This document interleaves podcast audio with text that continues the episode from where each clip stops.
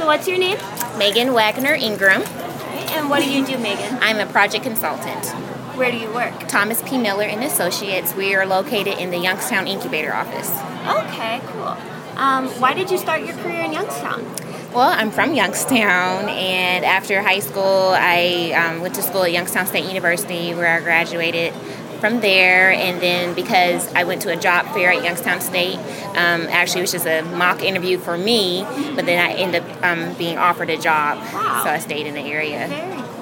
And what kind of changes would you like to see in Youngstown?